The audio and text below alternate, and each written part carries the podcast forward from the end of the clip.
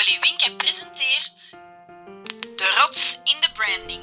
De podcast die als rots in de branding antwoorden geeft op brandende brandingsvragen. Kun jij nog volgen? Kun jij nog volgen? Nope. Dan moeten verder luisteren. Hallo, ik ben Joke en ik sta hier in de supermarkt, verstopt achter een schep met een verrekijker in mijn hand. En ik ben stiekem een wetenschappelijke observatie aan het doen van de consument in zijn natuurlijke habitat.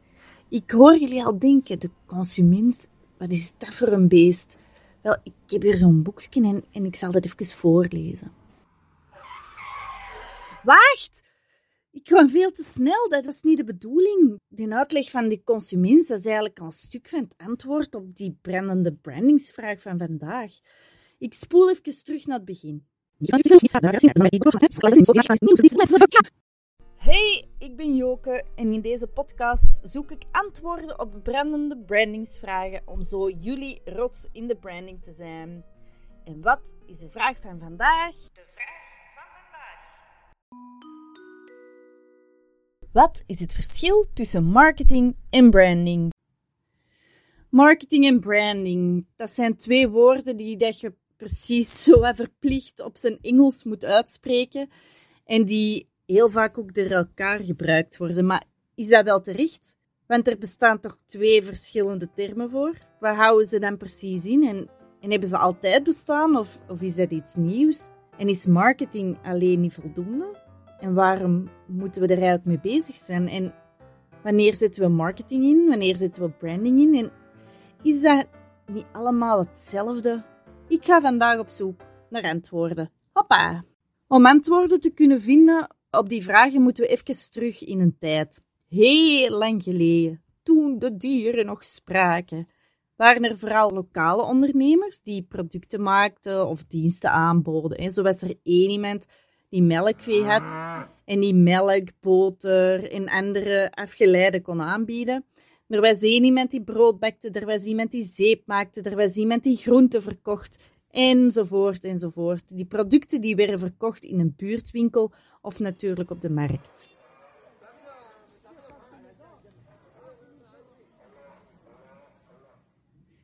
Zalig! Geen keuzestress.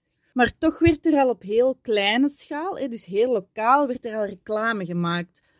Gewoon om interesse van mensen op te wekken naar hun producten. Hè. Muurschilderingen, uithangborden en zelfs een stadsomroeper werd toen ingezet. Ja, ja, het is al lang goed. En later kwam daar nog de drukpers bij, de boekdrukkunst. En hier komt marketing op de proppen.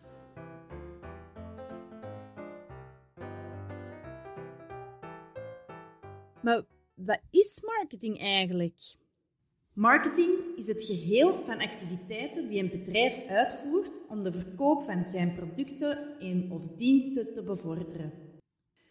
Dus interesse opwekken in uw producten valt daar ook onder. Dat wil zeggen dat je dus als ondernemer zelf kanalen gaat inzetten op verschillende momenten om mensen te informeren over je product. Dat wil zeggen ook dat je die boodschap zelf de wereld instuurt. Je pusht diezelfde wereld in om te laten zien hoe kwalitatief je product wel niet is en wat de voordelen ervan zijn. Wow!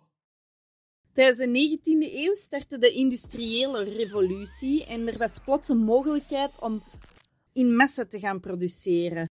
Dat wil zeggen dat je dus een bredere beschikbaarheid hebt van je producten, meer producten kunt produceren op dezelfde tijd, maar dus ook goedkoper kunt produceren. En ja, de lokale bevolking, waar dat het vroeger zich allemaal afspeelde, was al gauw veel te klein. En dus die afzetmarkt was te klein geworden.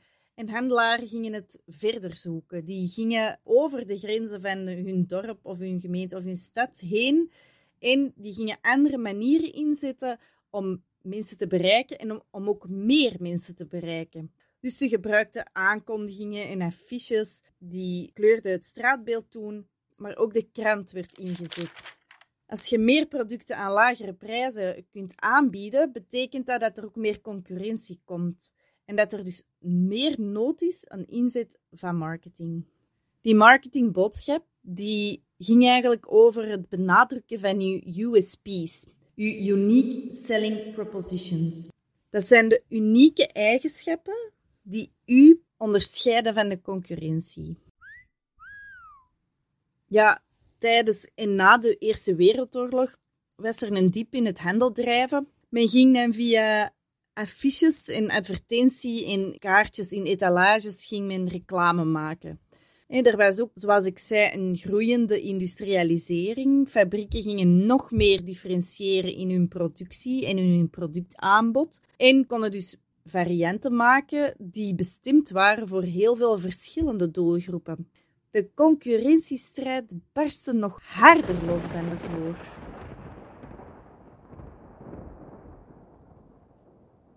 Na Wereldoorlog 2 was er een economische heropleving, waardoor dat er heel veel consumptiegoederen beschikbaar waren. En in de jaren 70, en we maken even een sprongetje, in de jaren 70 ontstond dan de consumptiemaatschappij. En dat was een maatschappij die er vooral op gericht was om zoveel mogelijk materiële producten te verbruiken. Dus er werd meer en meer geproduceerd. Veel verschillende producten werden er geproduceerd aan lagere prijzen. Dan kwam massamedia, radio en televisie. In meer en meer huiskamers konden die massamedia ook terugvinden. Meer en meer gezinnen hadden een televisie, of hadden minimum een radio in huis. En die massamedia die werden dus ook commercieel ingezet. Maar wat betekende dat nu voor ondernemers en voor hun merken? Als je voordien één merk tandpasta had, dan was de keuze in tandpasta-merk echt poep simpel. Geen stress, één keuze. Maar er komen heel veel merken op die tandpasta-markt. En welk merk ga je dan kiezen? En elk merk komt ook nog eens met een tandpasta voor gevoelig tandvlees, nog eentje voor wittere tanden, nog eentje tegen gaatjes. Ja, welke keuze in soort en in merk ga je dan maken? Dat wil zeggen dat het inzetten van je USP's, dus al die unieke onderscheidende kenmerken, ja, iedereen doet dat, maar die zijn allemaal hetzelfde. Dus is dat eigenlijk al niet meer genoeg. Yeah. Oh yeah. Mhm. Oké. Yep. Je zou kunnen zeggen, oké, ik ga voor de goedkoopste. Ja, dat is een puur rationele keuze, maar ja, merken gaan reclame en massamedia inzetten dus dat gegeven merk en merkpersoonlijkheid die eraan vasthangt, ja, wordt alleen nog maar belangrijker. En die merkpersoonlijkheid zorgt voor een emotionele keuze en dus voor een extra dimensie. En hier doet branding zijn intrede.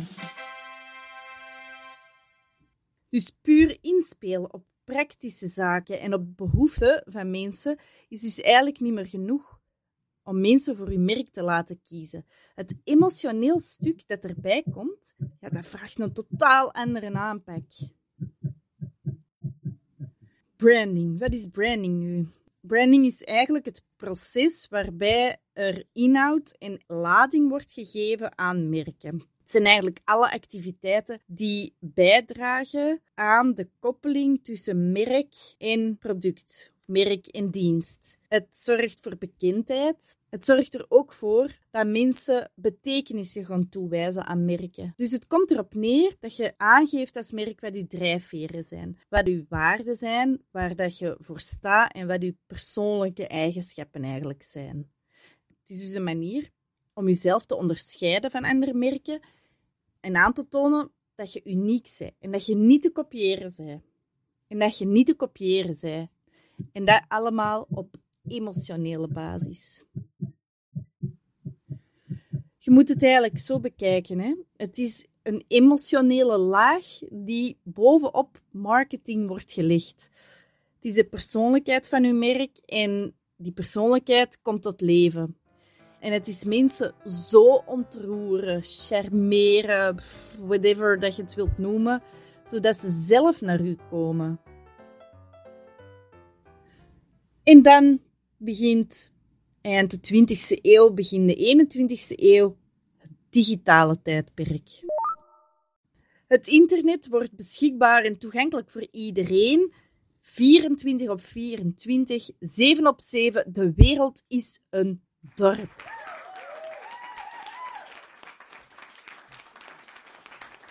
En dan introduceert een Mark Zuckerberg de start van een ongekende revolutie in de media. Hij introduceert de sociale media. Ja, hij heeft eerst wat geëxperimenteerd met algoritmes en advertentiemogelijkheden. En dan komen onze vrienden van Google ook nog die systemen opzetten waarbij zoveel mogelijk informatie wordt verzameld van iedereen, waardoor ondernemers en adverteerders deze middelen kunnen inzetten om heel gericht hun boodschappen te gaan sturen naar hun specifieke doelgroep.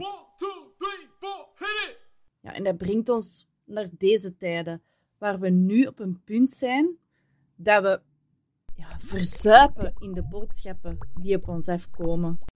We zien door het bos de bomen niet meer. Alles lijkt op elkaar.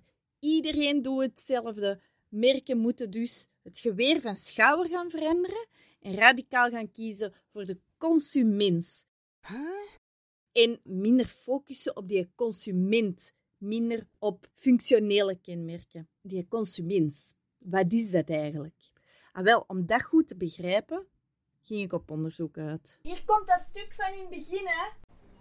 Hallo, ik ben Joke en uh, ik sta hier in de supermarkt, verstopt achter een schap met een verrekijker in mijn hand en ik ben stiekem een wetenschappelijke observatie aan het doen van de consument in zijn natuurlijke habitat. Ik hoor jullie al denken, de consument, wat is dat voor een beest?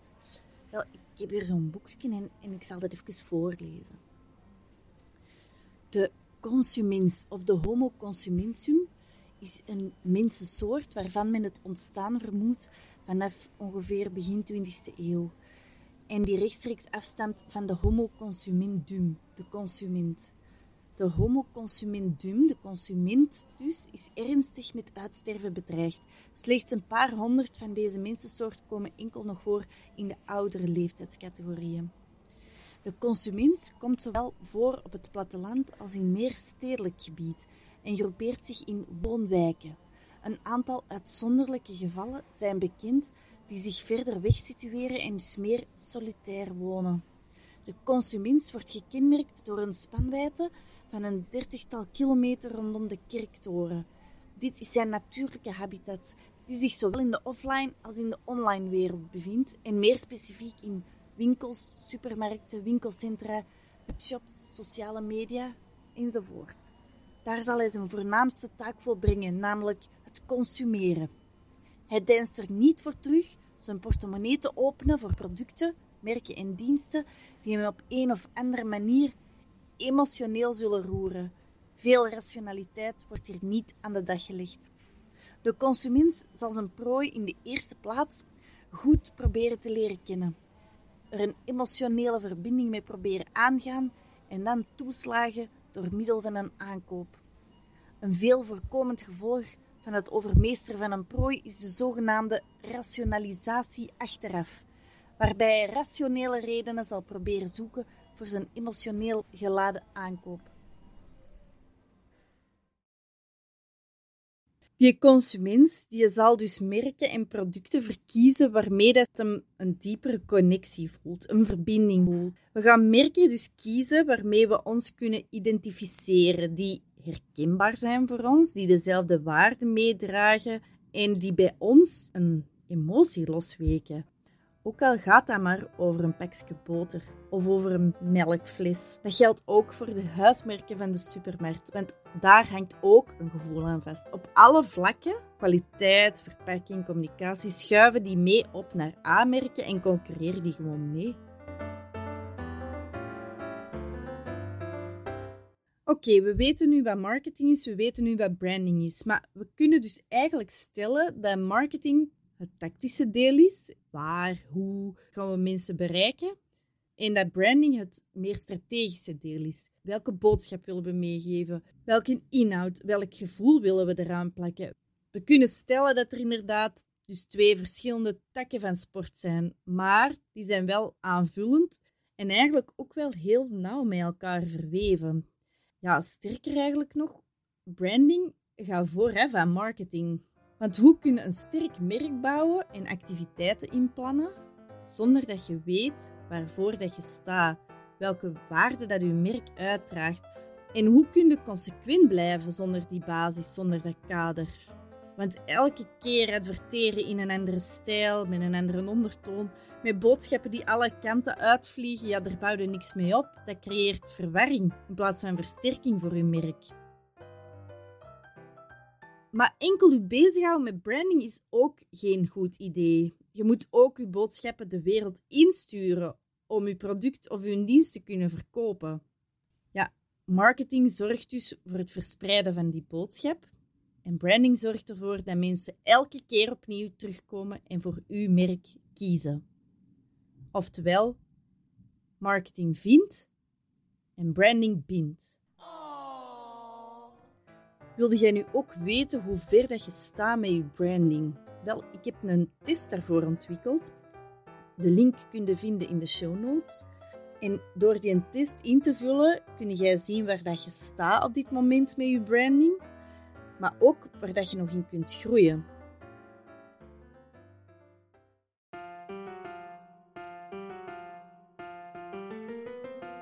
Ook nog een brandende brandingsvraag in uw schuif liggen? Stuur ze zeker door naar joke.wollywinka.be en wie weet maak ik er wel een podcast van. Bye! Bye bye, lieve vrienden van de branding.